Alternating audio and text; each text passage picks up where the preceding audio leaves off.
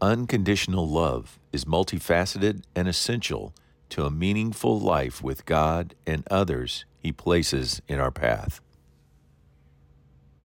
Top of the morning to you. When we consider who we are in Christ with the mind of love and a firm determination to get to know God more fully, we know from 1 John 4 7 and 8 that we are to love one another. For love is of God, and everyone who loves is both Uh, or is born of God and knows God. He does not love does not know God, for God is love.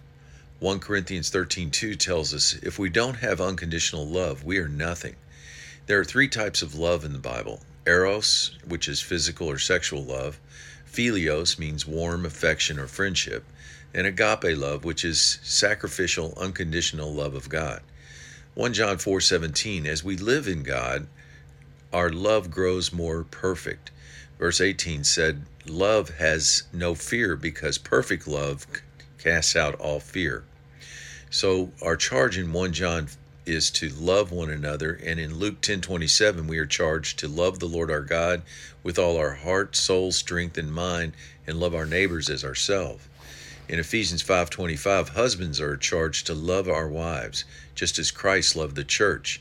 He gave up his life for her. So, what does unconditional love look like? 1 Corinthians 13, verses 4 through 8, goes into great detail. We are to love with endurance, despite adverse conditions.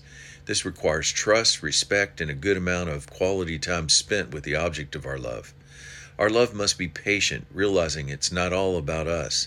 We're willing to wait. When dealing with people, we are tolerant of their limitations, willing to understand when our needs are not being met, giving them the benefit of the doubt. Maybe their cup or ability to love is not full, and in fact, it may be close to empty. This requires us to pray for them that Holy Spirit would fill their hearts with love, Romans 5 5. We are to love with no envy, being thankful for all we have, no jealousy. Genesis 1:27 says God created us in his image. God is love, so we were originally made to be love. Once sin entered in, our identity was stolen.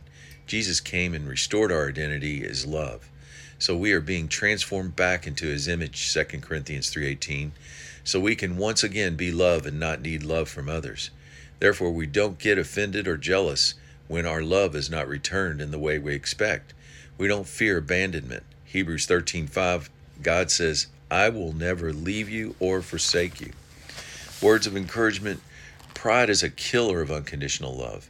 Pride says life is all about us. Pride is self-seeking and resentful. Pride blocks our ability to both give and receive love. It makes us unwilling to repent because we don't see our sin. We are blinded. We have no access to God through Jesus' blood sacrifice. Have a great day.